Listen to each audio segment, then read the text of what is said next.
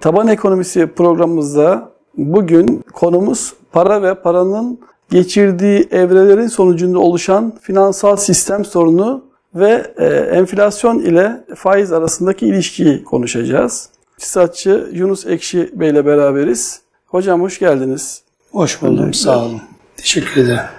Hocam son günlerde e, para üzerine yoğunlaşan bir gündem var. Sizin paranın finansal sistemin ölçüsü olduğu konusunda bir ısrarınız var. Buradan başlarsak, para finansal sistemin ölçüsü olmaktan çıkıyor mu? Evet, teşekkür ediyorum. Aslında para konusu ekonominin tabiri caizse can damarıdır. Para yoksa ekonomi de yoktur. Üretim ya da tüketim dediğimiz insanın ihtiyaçlarını üretirken, tüketirken Evet. Ve bu süreç içerisindeki e, bütün bağlantıların her birini para dediğimiz fonksiyonel, kabul gören değer yerine getirir. Dolayısıyla finansal sistemin göbeğinde de ne vardır? Para var. Evet. Şimdi bizim para üzerindeki dikkatleri çekmek istediğimiz aslında temel unsur para üzerindeki ölçü diye tabir etmiş olduğumuz yönünün sürekli istismar edilmesi, bütün millet ve bütün toplum tarafından, bütün kurumlarımız tarafından kullanıldığı halde bu ölçüyle sabah kalkıyorsunuz biri oynuyor, akşam bakıyorsunuz biri oynuyor. Yani ölçüde müthiş bir oynaklık var. Evet. Dolayısıyla bu üretim ve tüketim süreci içerisindeki süreci de bir belirsizliğe itiyor. Bu belirsizlik de işte size ekonomik olumsuzluklar olarak yansımaya başlıyor. O halde izleyicilerimizin her şeyden önce şunu çok iyi bilmesi lazım. Ekonomide para dediğimiz unsur doğru tanımlanmadı ve doğru işlev noktasına taşınmadığı sürece siz neyi ne şey kadar ne kadar üretirseniz üretin. Çok da üretseniz bu unsura bağladığınız için, paraya bağladığınız için onun akacağı yön, onun belirleyeceği aşamalar, onun oynaklıkları sizin emek ve üretimlerinizin üzerinde olumsuz manada yansıyacaktır. Peki biz nasıl tanımlıyoruz bunu? Parayı nasıl tanımlıyoruz? Buyurun. Kullandığınız cebinizdeki paranın nitelikleri, özellikleri nedir? Bu normalde ihtiyaçlarımızı karşılamaz. Ama hep söylüyoruz, otoriter güç tarafından kabul edilmiş, genel geçerliliği olan alım gücü yüklediğimiz bir ölçü aracıdır. Demek ki amacı neymiş paranın? Ölçü aracı olması. Ölçü aracı olması. İnsanların ihtiyaçlarını gidermesi için kullandığı bir ölçüdür. Bu ölçü ne işe yarıyormuş demek ki? İnsanların ihtiyaçlarını giderme noktasında yani mübadele yani değişim ürettiğiniz ürünleri bir ihtiyaç sahibi olan birinin alması, farklı sizin de farklı ihtiyaçlarınızı yine aynı ölçüyle farklı yerden almanız. Ama siz aynı ölçüyü kullanıyorsunuz. Yani parayı kullanıyorsunuz. Evet. Şimdi bu ölçünün üzerinde birilerine, herkesin ortak ölçüsü üzerinde birilerine oynama yetkisi verdiğiniz zaman ne olur? Kim yani ekonomiyi nasıl etkiler? Yani ekonomiyi olumsuz Sizin anlamda. bütün ürettiğiniz, tükettiğiniz buna bağımlıdır değil mi? Tabii ki. Dolayısıyla oradaki yapılan oynaklıklar bütün üretim ve tüketiminizi ne yapar? Etkiler. Yani bugün ekonomi içerisindeki olumsuzlukları çok basit bir dille anlatıyorum. Problem nerede başlıyormuş demek esas?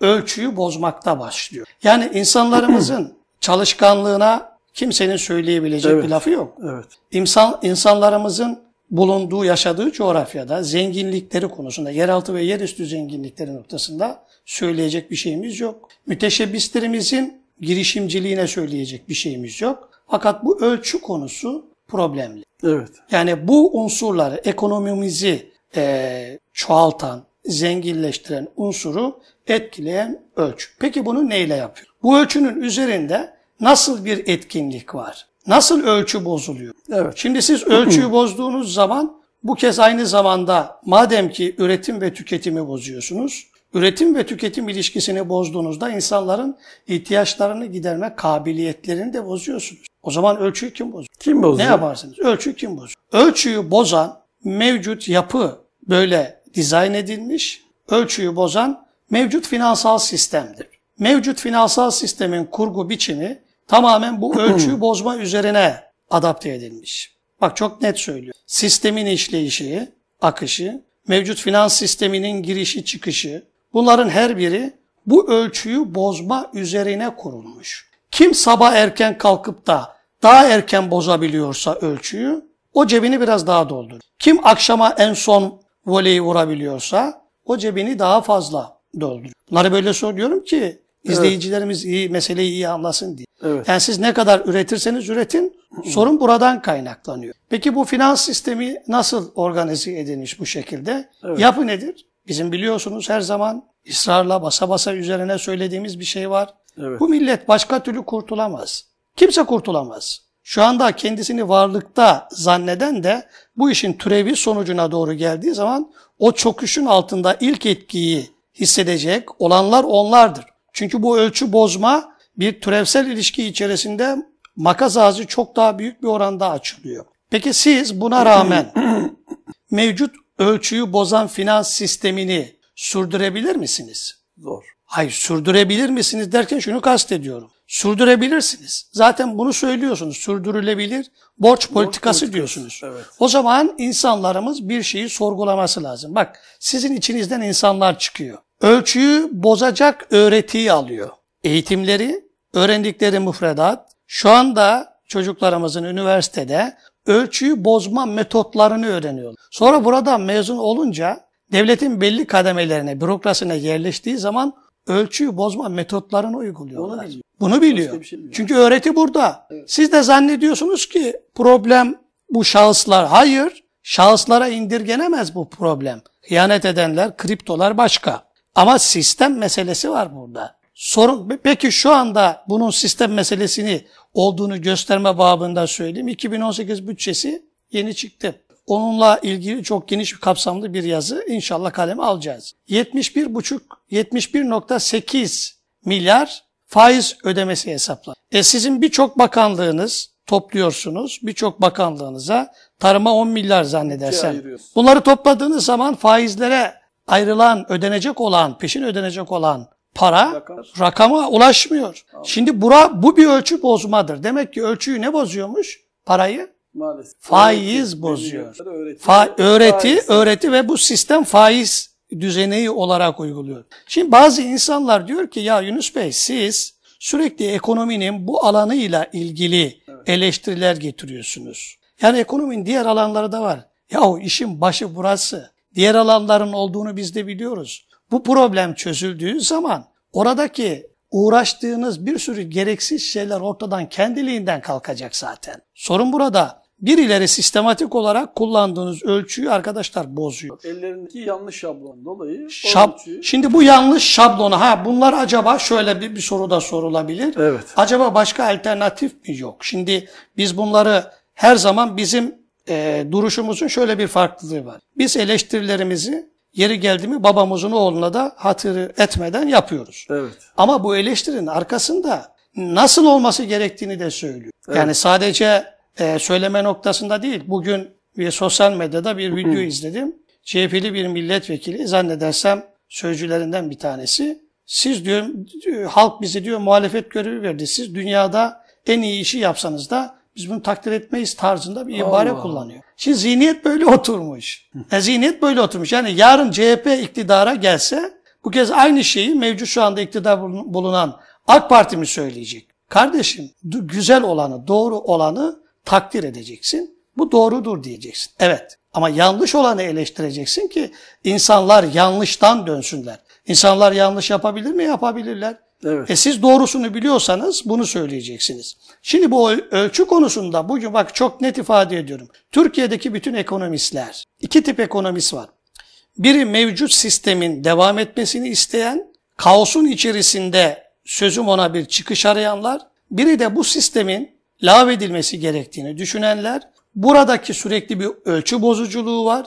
Milletin ve devletin aleyhinde neticeleniyor Evet. Milletin ve devletin aleyhinde. Yani bunun derinliklerine indiğiniz zaman Sadık Bey, burada terörün temel sebebi olarak da burayı görürsünüz. Yani siz doğudaki insanımızı devletimizle bütünleştiremediğiniz zaman ekonomik imkanlarını, olanaklarını, oradaki insanların farklı zaruret içerisinde malumunuz maddi imkansızlıklardan Evet, dolayı PKK çok insanımızı aldattı. Maalesef. E siz doğru dürüst bir ekonomi yapıyı inşa etmiş olsaydınız, o insanlarımızı zenginleştirmiş olsaydınız, onlar kendileri devletine sahip çıkardı. Kesinlikle. Yani bugüne kadar ki ver geldiğimiz olumsuz sonuçların hiçbirine gelmezdik. Kesinlikle. O zaman burada bu ölçüyü bozmak milli bir meseledir Sadık Bey. Yani paranın paranın üzerindeki ölçünün bozulması milli bir meseledir. O zaman bu milli bir mesele ise bu bir devletimize saldırı olarak rahatlıkla adledilebilir. Evet. Şu anda mevcut bütçeyi e, devletimiz şey hükümetimiz yaptı. Bunlara gebe mi? Soruyu öyle soralım bir de. Yani 70 küsür milyar lira bu Ayırmış, yılda gebe karşılığını mi? ayırmış. Yani Gebe mi? Şimdi Evet. bunları siz vereceksiniz. Sizden alacak bunu. Evet, Neyle? Vergilerle evet, evet. alacak. Sizin vergilerinizi alacak, verilecek. Niye? Çünkü bakın tekrar ediyorum bir daha. Çünkü o ölçü onun elinde değil. Ölçünün kontrolünü belli zümrelere vermiş. Hani o Merkez Bankası, hani o bankalar finans sistemine vermiş. Yani devlet sadece adeta bir duyumu umumiye mantığı Misali. içerisinde maliyemiz çalışıyor. Vergilerimizi alıyor, çalışanlarımızın maaşlarını veriyor, getiriyor kalanı faizcilere veriyor. Bunun nedeni ne? Yapı, Yapı mevcut maalesef. ekonomik e, modellemeler.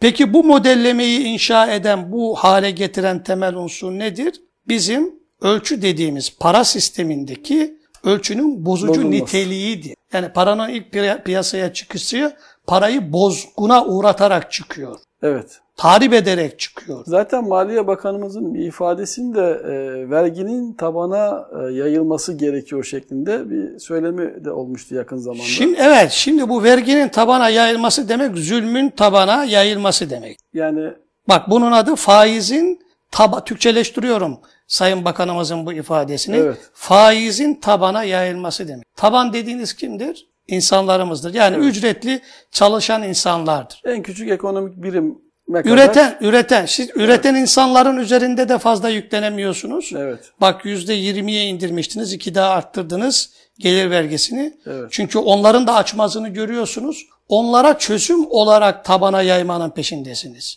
Ama faize dokunmuyorsunuz. Tabii bu- Faiz enstrümanına dokunmuyorsunuz. Evet. Neden? Dokunamaz haldesiniz. Bir, bilgi birikiminiz, mevcut sistemi değiştirecek yüreğiniz yok. Yüreğiniz yok, yüreğiniz. Bedeli nasılsa halk ödüyor. Ha o toplumsal patlamaların arka planındaki bu perdeler bir düşse, o halka ödettirmiş olduğunuz o bedelden dolayı aile içerisindeki geçimsizliklerden tutun. Evet. İntiharlardan, cinayetlerden tutun. Bunların sebebi sizin politikalarınızdır. Ha burada da şunu söyleyeyim. Bunun mahşerde hesabı verilemez. Verilemez. Yani biz bunun gerçek nedeninin bu olduğunu görüyor, biliyoruz.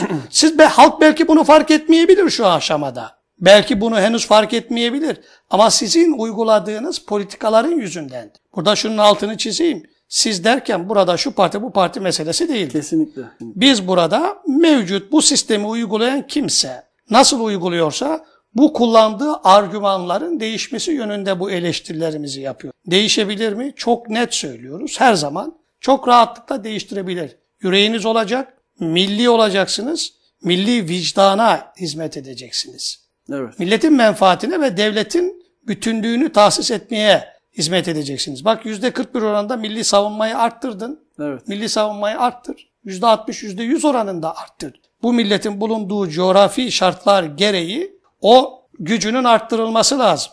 Ordusunun güçlendirilmesi lazım. Ama sen orduyu güçlendirirken milleti dağıtıyorsun ekonomik olarak. Evet. Bak hamleyi böyle yapıyorlar.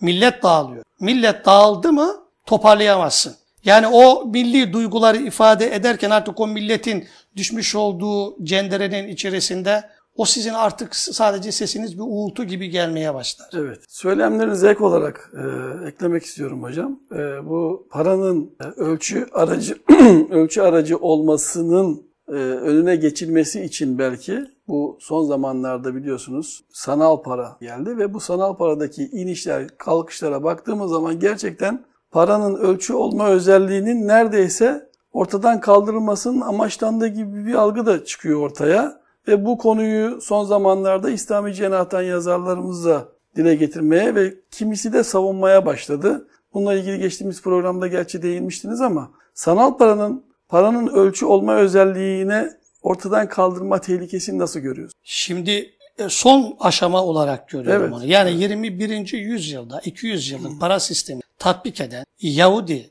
sömürü parasal e, küresel düzeninin son aşaması olarak görüyor. Bununla ilgili güzelleme yapanlar, işte bunu sözüm ona işte şu aşaması kullanılabilir teknolojik Gibi, olarak gibi. gibi. Bu işin güzellemesi ve insanların sıcak bakmasına bir aşamadır. Şimdi bu kötü insanın elinde. Bıçak niye üretilir? İnsanların ihtiyaçlarını Gidermesi için. gidermesi için, ekmek kesmek için, patates soymak için. Ama bu bıçak katilin elinde. Evet. Anlatabiliyor muyum? Bıçak katilin elinde. Bunların hiçbiri bakın ben o tarafa hiç yanaşmıyorum. Teknolojik gelişmelere biz karşı olan bir insan değiliz. Ancak siz ölçüyü burada hiçbir zaman devletin kontrolüne verme gibi bir taraftarlığınız yok. Siz bu işi sulandırarak işte bahsetmiş olduğunuz İslami kesimden çık kimi diyor ki e, İstanbul coin, Evet. İstanbul borsa coin, kimi Türk coin. Herkes kafasına göre ölçü üretecek. Bak ne güzel. Reel ölçüyü alacak şu anda kullanılan. Amaç bunu almak. Bunlar art niyetli insanlardır. Bunların ana sistemi düzeltme, milletin, devletin menfaatine adımlar atmayla bunun hiçbir ilgisi yok. Bunlar sadece konuşmak için konuşan insanlardır. Evet. İşin uzun kısmına baktığınız zaman bunlar sadece bu boyutuyla şey yapar, hizmet eder. Hadi söylüyoruz bunu, her zaman da söyleyeceğiz. Bu sistemi gelin devletin tamam hayatı kolaylaştırma noktasında neticede kullanılan kredi kartları da faiz düzeneği içerisinde aynı bitcoin gibidir, sanaldır. Evet. Olmayan bir şeyi sana kullandırtırıyor önce. Sadece ortada bir güven var, güven. Sana da diyor ki dijital varsayılmış bir yazılmış programa güven. Ama bunu söylüyoruz. Elektrikler gitti mi bu da gidiyor. Cüzdan veriyor sana. Sana Elektronik cüzdan veriyor sana. Alay ediyor. Aklında alay ediyor. Elinden ekmeğini almak için sana elektronik cüzdan veriyor.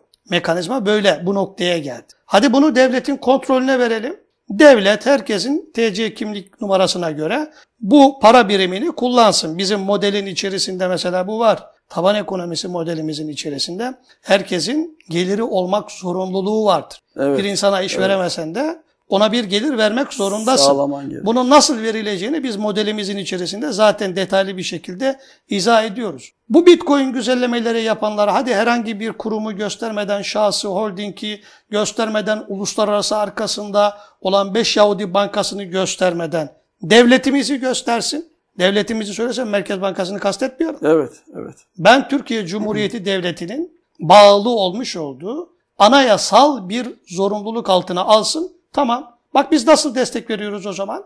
Evet. Çünkü o zaman ne olacak? Ölçüyü devlet kontrol edecek, düzenleyecek. Milletin adına bunu yapacak. Öyle herkes kafasına göre ölçülü oynayamaz. Şimdi bu dediğiniz şey Bitcoin tarzındaki bu Diğer sanal şeylerde Türevler. zaten sanallaşmış, şişirilmiş bir ortamda ayrı şişirilmiş bir oyun. Yeni bir oyun, ayak oyunu yapılıyor Evet, burada. evet. Burada önemli olan bıçak katilin elindeyken o bıçağı güzelleme yapmanın bir manası Bir yok. manası yok kardeşim. Sen önce katilin bir göster bak bu katildir bir de. Tabii. Bu de. Sonra buraya güzelleme yapma. Bak o adam öldürmek için yapıyor bunu. Adam öldürecek. Evet. Sosyal patlamalarla adam öldürecek. Evet hocam. Ee, diğer soruya geçeyim hocam. Ee, enflasyon ve faiz ilişkisi konusunda iki tür yaklaşım var. Birincisi enflasyonun faizden kaynaklandığı yaklaşımı. Diğer yaklaşım ise enflasyon faize neden oluyor. Yaklaşım. Şimdi bu konuyla ilgili Sayın Cumhurbaşkanı birçok kez demeç verdi. Ee, sitem etti kendi çevresinde de yine. Ee, yani ekonomi birimindeki çevresinde diyelim. Ee, enflasyonun esas yani enflasyonun esas nedeninin faiz olduğu konusunda e, düşüncelerini söylemişti ve ilgililere bunu anlatamadığını da ifade etmişti arkasından. Ben önce sizin yaklaşımınızı net olarak almak istiyorum. Daha sonra e, Cumhurbaşkanı'nın ilgilileri anlatamadığını ifade ettiği durum için neler söyleyeceksiniz? Buyurun. Şimdi bu hakikaten çok acı bir ifadedir. Yani Sayın Cumhurbaşkanı'nın ilgililere anlatamıyor demesi. Evet. Bunu biraz daha perdeyi düşürerek netleştirirsek Cumhurbaşkanı diyor ki benim bak benim inancım budur. Enflasyonun nedeni faizdir diyor. İlgililerin dediği de ekonomi yönetenlerdir. Evet. Biz onu Ek- anlıyoruz. Ekonomiyi yönetenler de mevcut hep söylüyoruz ya mevcut sistemi uyguluyor. Sayın Cumhurbaşkanım sizin dediğinizi asla yapmazlar. Sizin dediğinizi yapabilmesi için önce onun alternatifi olan modellemeyi bilmeleri ve bunları uygulayacak cesaret ve yürekleri olması lazım. Ve bunları sizin önünüze bak çözüm budur diye getirebilmeleri lazım. Onlar sizin önünüze çözümsüzlüğü mevcut öğret, e, öğretisini almış olduğu sistemi getiriyor. Size diyor ki Sayın Cumhurbaşkanım buraya dokunursak burası oynar, buraya dokunursak burası oynar. Niye? Çünkü hepsini faize bağlamış. Yani ekonomiyi kontrol eden yapı, mekanizma faizdir. Onlar da diyor ki şimdi bunu da somutlaştıralım, müşahhaslaştıralım. Evet, evet. Bunu da Merkez Bankası söylüyor. Hayır, faiz değildir enflasyonun nedeni. Efendime söyleyeyim, enflasyon faizin nedenidir diyor. Nereden anlıyoruz bunu? Kendisini tanımlarken fiyat istikrarını gerçekleştireceğiz diyor. Fiyat istikrarı ölçünün değeri üzerindendir. Biz ölçünün değerini koruyacağız diyor. Ölçünün değerinin korunabilmesi için de bu maliyetlerin düşük olması lazım. Yani maliyetler artıyor, ölçünün değeri düşüyor diyor. Bak şimdi ne kadar mantıklı yanaşıyor ama orada sakladığı bir şey var. Şimdi ben onu söyleyeceğim. Şimdi Türkiye'deki enflasyon tanımlamasında talep enflasyonu ve maliyet enflasyonu tanımlamaları yapılır. Türkiye'de bir talep enflasyonu yok. Yani insanlar ihtiyaçlarını giderme noktasında aşırı bir talepleri var da bundan kaynaklanan bir fiyat artışı Yok. söz konusu değil. Evet. Türkiye'de enflasyon tanımlaması maliyet enflasyonu. Maliyetlerin artması son ürünün üzerine binmesidir. Şimdi Merkez Bankası'na sorduğunuz zaman Merkez Bankası faizi enflasyonun nedeni olarak görmez. Kimi neyi görür? İşte işletmenin elektrik giderlerinin artması, sigorta giderlerinin artması, e, nakliye giderlerinin artması. Yani bir işletmenin ür- ürünü üretirken bunun üzerinde binen maliyetleri olarak görür. Bunların düşürülmesi için ba- farklı politikalar uygulanması gerekir. Evet. Buraya vurgu yapar. Oysa ki o maliyetin özünde Sadık Bey faiz vardır. Onu artıran Çünkü, faiz tabii zaten. çünkü o insanlar o üretimi gerçekleştirebilmek için en büyük giderlerinden bir tanesi finansal maliyet. Bankalardan aldıkları Evet. kredilerdir. Bak çok basit. Şu anda bankaların bu noktada tüketiciye ve kobilere toplam olarak vermiş olduğu kredi miktarı yani yatırımcıya verdiği kredi miktarı e, 2 trilyon 100, 110 milyara çıktı. 2 trilyon 110 milyar. Bu ne demektir? Aslında bizim söylediğimizi doğruluyor bu. Evet, evet. İnsanlar buradan kredi alıyorlar. Bak kredi alıyorlar. Demektir. Bu ne demektir? Bu maliyete binecek demektir değil mi? Evet. Bak çok basit. Maliyetin Alavere dalavere yani halkın kafasını karıştırmaya gerek yok. Adalı cümleler kullanarak işi sulandırmaya gerek yok. Siz bu parayı faizde satıyorsunuz. Bütün üretim maliyetleri, ücretler, sigorta tutun hepsi. Bu faizi üstüne bindiriyorsunuz maliyet olarak. E bunlar da haliyle son fiyatlara yansıyor. İşte bu maliyet e, enflasyonu dediğimiz unsur. O zaman maliyet enflasyonunun temel sebebi neymiş? Faiz. Faiz var. Faiz tabii. Yani şimdi bir ürünün fiyatının artması kıtlıktan dolayı olabilir. olabilir. Talep Bu- fazlalığından Ama olabilir. enflasyonla kastedilen şey fiyat e, fiyatların fiyatlar düzeyinin sürekli sistematik olarak artması demek. artması. Evet. evet. Yani bugün bu, bunun malı artabilir, miktarı arzdır. Talep vardır, artabilir. Bu ekonominin doğal yasasıdır. Arz talep dengesidir. evet. Miktarla ilgili olan bir şey. Buna siz müdahale edemezsiniz. Üretimi arttırırsınız, desteklersiniz. Ha, fırtına çıktı, bütün hasadınız o gün. O zaman bunun değeri ne yapar? Çıkar, Çıkar. doğal olarak. Ama siz bunların maliyet enflasyonu üzerinde siz uyguladığınız paranın ölçüyü bozarak başlıyorsunuz. Bak Evet. o zaman ne çıkıyor? Faiz enflasyonu, vergi enflasyonu. Yani verginin nedenine de sebebiyet veren bu faiz. Faizdir. Çünkü devlet bunlardan bu vergileri alırken bak az önceki oluşturmuş olduğu bütçe 71.8 milyar. Milyar. Buraya ödeyecek, bunları ödeyecek. Bu modeli kurgulamaya devam ediyorsun. Beyefendiler, koltuklara oturanlar bu milletin adına bu kararları verir. Kim ödeyecek? Millet ödeyecek. Yani hiç geliri olmayan insan da bunu ödeyecek. Evet. Bak hiç geliri olmayan insan, insana bu vergi çıkartılıyor. Ödetiliyor. Sistemden kaynaklanan bir sebepten Maalesef. dolayı. Bu bireysel veya e, sistemsel diye soracaktım. Söylemiş olduğunuz sistemden. Bireysel e, alışverişlerle alakalı bir şey değil bu. Hay bireylerin ekonominin içerisindeki uygulayacağı şeyler kaçınılmazdır, Evet. zorunludur. Mecbur. Zorunlu olduğu için de bunlar bankaya kul köle, modern köle Evet. haline getirir. Üretici de e, borcunu ödeyebilmek için devamlı ürünün üzerine fiyat koyuyor mecburen. Üretici günü kurtarmanın Evet. peşinde. Sanayici günü kurtarmanın peşinde. Yani çalışanlarımız 8'de başlayıp 5'te bırakıyor ama iş adamı 7'de başlayıp 12'de bırakıyor.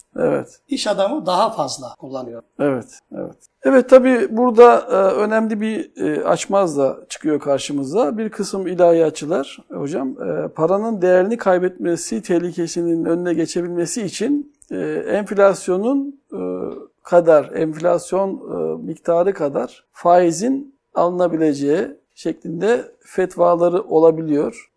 Bununla ilgili ne diyeceksiniz? Evet yani bu hakikaten Yani işin, sıkıntılı bir soru. işin çok farklı bir tu. Evet. E, belki de bizim bu anlattıklarımıza en çok hassasiyetle tepki vermesi gereken faiz konusunda inancı gereği Evet. Evet. hassas olan insanlar olması gerekirken bu yaklaşım biçimi bu insanların mücadele ruhunu öldürüyor. Yani diyor ki efendime söyleyeyim enflasyon miktarı kadar e, Faiz, fa- faiz caiz olur. Fark diyor tabii. Faiz demiyor. Ben faiz diyorum Şimdi bu, bu, buna sorarken. sen bunun adını değiştir. Buna kar payı de şu de bu de zulmün adını ne kadar değiştirirsen değiştir. Gerçek Budur değişmez. yani. Gerçek realite bu. Şimdi burada biz kesinlikle şunu ifade edelim. Bu insanlarımız enflasyon oranında her kim olursa olsun enflasyon oranında farkın alınabileceği söylemek bankada reel faizin alınabileceğini söylemekten farksız Ne demek bunu açar mısın hocam? açayım. Bu şu demektir. Şu anda bankaların vermiş olduğu nominal faiz miktarı var. Der ki %12 faiz veriyor. Nominal. Nominal faiz yani belirtilmiş olan nominal faiz diyor. Reel faizi bunun nedir diye bakıldığı zaman enflasyon miktarının bundan düşülmesidir. Hmm, enflasyon. Şimdi enflasyonunuz %5 ise reel faiz %7 olur. Düşer bunu. Aslında siz bu enflasyona da paranız erimiştir. Bak şimdi iyi yakalayın. İzleyicilerimiz de buraya dikkat etsin. Evet. Bu benzerliği hususi olarak kuruyor. Bankadan o zaman almış olduğunuz %7 oranında sizin reel faiz diye nitelendirilen faiz değildir. deniyor. O çünkü o hayır yani şu deniyorsa enflasyon farkı diye tabir edilen benim param borç verdi. Fetva veriliyorsa bununla Tabii ilgili fetva veriliyorsa tıpış tıpış buna da bu fetvayı vereceksin. E, bankalara bu fetva veriliyor mu şu anda? Ay bu bankalara verilmiyor. Şu fetva veriliyor. Reel faizle ilgili. Şu veriliyor. Diyor ki efendim onlar bireysel düşünüyor olayı. Elden şahıslara borç vermek olarak düşün. Ve şöyle bir acitasyonla başlıyor. Diyor ki efendim biri bir kişiyi diyelim ki bu sene 100 lira verdi. Evet. Borç verdi. Verdiği borçtan dolayı arada %30 enflasyon oluştu bir yıl sonra. Bu enflasyon farkının adamın parası eridi diyor. Alım gücü düştü diyor. Enflasyona göre bunu söylüyor. Dolayısıyla senin bu adama 130 lira vermen lazım. Alım gücünü koruman lazım diyor. Evet. Ne kadar mantıklı geliyor değil mi normalde? Çaresiz, eli Ha. ayağı kolu bağlı olan bir fert için Ha. mantıklı geliyor. Şimdi bir yani borca ihtiyaç olup borca ihtiyaç duyan birinin üstünden enflasyon maliyetini de ona yansıtıyor, yansıtıyor dolayısıyla. Evet, evet. Bunu talep ediyor. Diyor ki efendim bu faiz değildir diyor. 130 lira geri verirse beyefendiye faiz değil de parasını korumuş diyor. Bu bir. Peki az önceki vermiş olduğum örnekte öyle. Bankada aynı şeyi yapıyor. Reel faizini enflasyon oranını zaman bankaya verdiğinde o da sana borç veriyor. Evet. Evet. Kardeşim o da borç veriyor sana. Evet. O zaman %7'si onun da helaldir. Öyle değil mi? Enflasyonu düşüyor ya. Yani doğru mantıkla baktığınız zaman öyle olması Ha, gerekiyor. enflasyonu Yani düşüyor Onun çünkü. düşüncesiyle. Ha, enflasyonu düşüyor. Evet. Şimdi enflasyonun nedeni bunun temel sebebi nedir? Bu insanlar dini açıdan bu fetvayı verenler mevcut sistemin işleyiş biçimiyle ilgilenmezler. Mevcut sistem faizin bunu faizin oluşturduğunu yani farklı Mevcut noktalarda konuştuğu zaman bunu faizin onu kabul eder ya da etmez ayrı bir şey. Kabul etse bile buradaki görüşünden dönmez. Çünkü burayı nereye hamlediyor? Burayı şuraya hamlediyor. Diyor ki efendime söyleyeyim ayeti getiriyor. Ayet dediği Bakara suresinin 279. ayetinin ortasındaki yasaklanan faizden vazgeçilme emrinden ne zara ana paranız sizindir diyor. Ne zarara uğrayın ne uğratın. Şimdi Evet. buradan ne zarara uğrayın ne uğratından hareketle enflasyon güzellemesi yapıyor. Enflasyonun nedenini oluşturan unsur borcu alan mı? Hayır. Borcu alan mı oluşturuyor enflasyonu da? Hayır. O enflasyonu onun üstüne veriyorsun. Hayır. Yüklüyorsun farkı. Oradaki Sebep olan nedir? ha, sebep olan nedir? Oradaki Allah'ın ana para dediği şey nedir? Verilen paradır. Evet. Neyi verdiysen odur senin. Onu geri alabilirsin. Onun değeriyle ilgili bir tutum değerlendirme çıkmaz ayette. Evet. Teknik olarak da ayetten çıkmaz. Bizim şimdi ilmi olarak hakim olduğumuz iktisadi noktadan da baktığımızda çıkmaz. Çok önemli şeyler şu anda söylüyorsunuz çıkmaz. hocam. Böyle, bu, bu şu demektir. Bu fetvayı verenler insanlara faiz yiyor. Aksi takdirde hiçbir insan faiz yemiyor ki zaten Sadık. Enflasyon oranında herkesin parasını verdikten sonra aldığından fazlasını verdikten sonra hiçbiri faiz yemez ki. Evet, evet. Ne güzel değil. Onların kafa yapısı şu enflasyonun üstünde bir şey verirsen o zaman Sıkıntı. faiz olur. O beyefendilere şunu sormak lazım. Yani bu TÜİK'in hazırlamış olduğu rakamlar, enflasyon olarak açıkladığı rakamlar, o insanların tüketmiş olduğu mallar mıdır? Onun içinde kadın çorabı var, pimpon topu var. Kafalarına göre çıkarmış oldukları değerlerdir onlar. Faici bir düzenin oluşturmuş olduğu kıstastır onlar. Reel değil. Sen Evet. faici bir yapının belirlediği kıstası baz alıyorsun. Diyorsun ki bunun oranında efendime söyleyeyim bu fazlalık helaldir diyorsun. Parası erimesin diye. Ha o zaman ne yapacak? Bak senin derdin parası eriyor.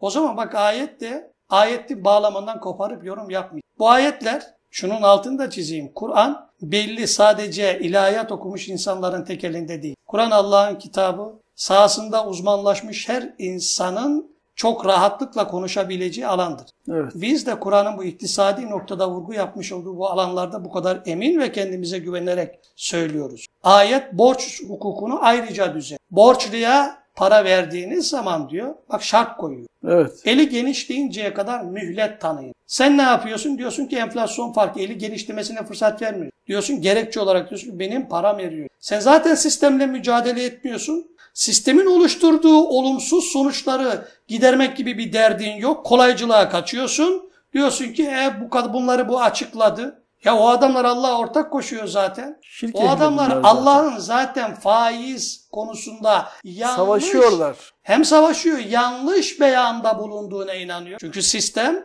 yapıyı onlar uyguluyor. Sonra kalkıyorsun sen, işin bu boyutunda onlarla tezat düşerken, burada onların sonuç olarak belirlediği şeyi endeksliyorsun. Evet. Ayetin devamında onu tamamlayayım. Buyurun. E diyor ki, eli genişleyinceye kadar borç verin. bırakın diyor. Eğer bilirseniz, bağışlarsanız bu sizin için daha hayırlı. Buradaki şimdi şahsi olarak bakıyorlar olaya ya, aslında bu bir ekonominin temel manifesto niteliği. Yani borç unsuru aslında bir üretkenliğe dönüşmesi mesajı var bu. Siz burada borç unsurunu geri döndürürken üzerinde geri dönemediği zaman dilimi içerisinde belli gerekçelerle bir fazlalık oluşturarak alamazsınız. Zaten onu ödeyemiyor adam. Bankanın yaptığı bundan farksızdır. Senin bura arada ne zarar görsün, ora ayetteki ne şahıs parayı borcu veren zarar görsün, ne alan. Oradaki ana paraya vurgu var. Evet. Kusura bakmasın kimse. Ana paraya vurgu vardır. Zaten bu zihniyette tarihe karışır herhalde hocam. Yani Kur'an'a zihniyeti- paçık, Kur'an'a bak- paçık e, ortada. Yani Çok şeyi kerimeler apaçık bitirdiğiniz belli. zaman zaten faizi bitirdiğiniz zaman bu bu yapı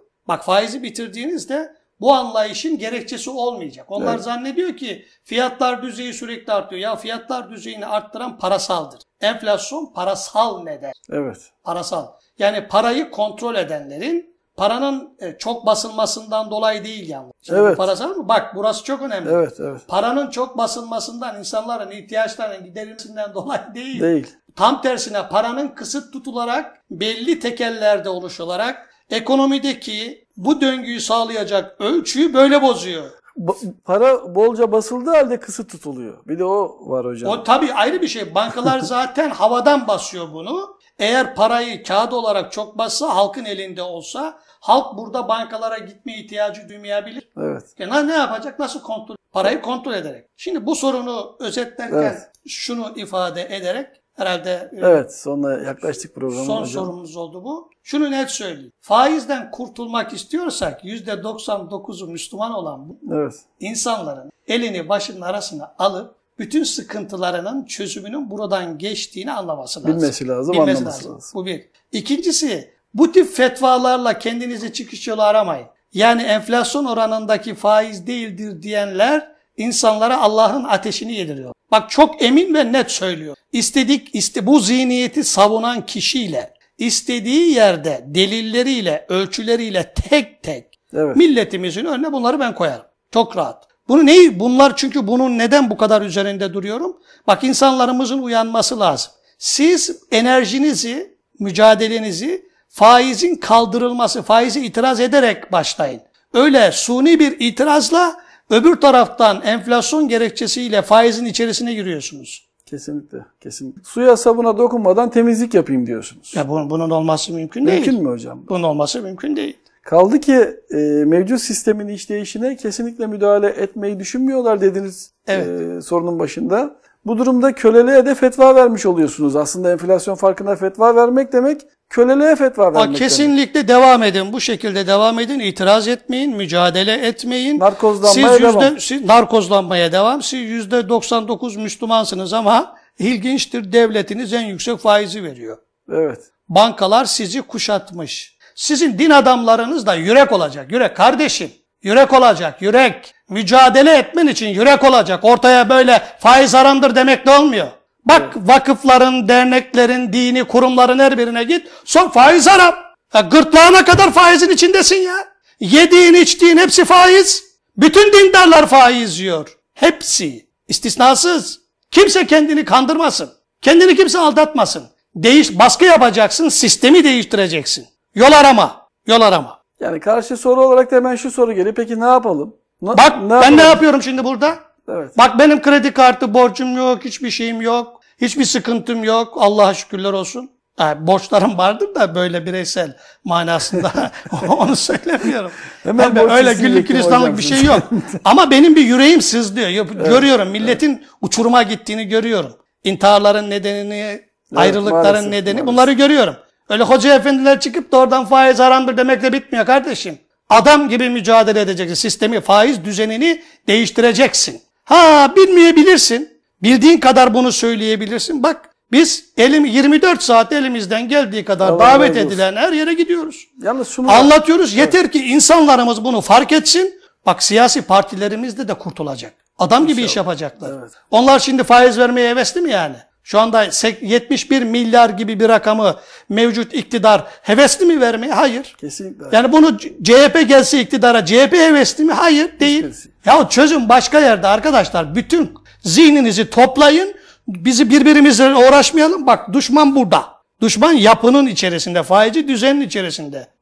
El ele vereceğiz, bunu kaldıracağız Şunu beraber. söylemeden edemeyeceğim hocam. Yani ifadelerinizde şey olmasın, e, e, hocalarımızı, ilahiyatçılarımızı da incitmesin. Burada sizin birebir davet üzere gidip de bu ekonomik sistemi, finansal sistemi anlatmış olduğunuz ilahiyatçıların ve hocalarımızın da bu mücadelenin içerisinde girdiğinde bilsinler tabii ki izleyicilerimiz. Tabii Allah'a şükürler olsun. Yani yani İdrak ettikleri an katılım sağlıyorlar. Kesinlikle biz kimseyi itham etmiyoruz. Hep söylüyoruz. Bazen sözlerimiz kastını aşmış olabilir. Hiç kimseye husumetimiz, kinimiz, nefretimiz söz konusu değildir. Sadece olayın doğru anlaşılmasından Evet. yanayız ve bu milletimiz ve insanlarımız, değerli insanlarımız bunu fark ettiği zaman çözüm kendiliğinden gelecektir. Buna inanıyoruz. Çok teşekkür ederim hocam. Çok güzel, çok faydalı bilgiler verdiniz. Bugün çok farklı bir program oldu. Sağ olun. Allah Ben de olsun. teşekkür ediyorum. Sağ olun. Evet kıymetli dostlar, bugünkü Taban Ekonomiksi programımızın sonuna geldik. Bizleri izlediğiniz çok teşekkür ediyoruz.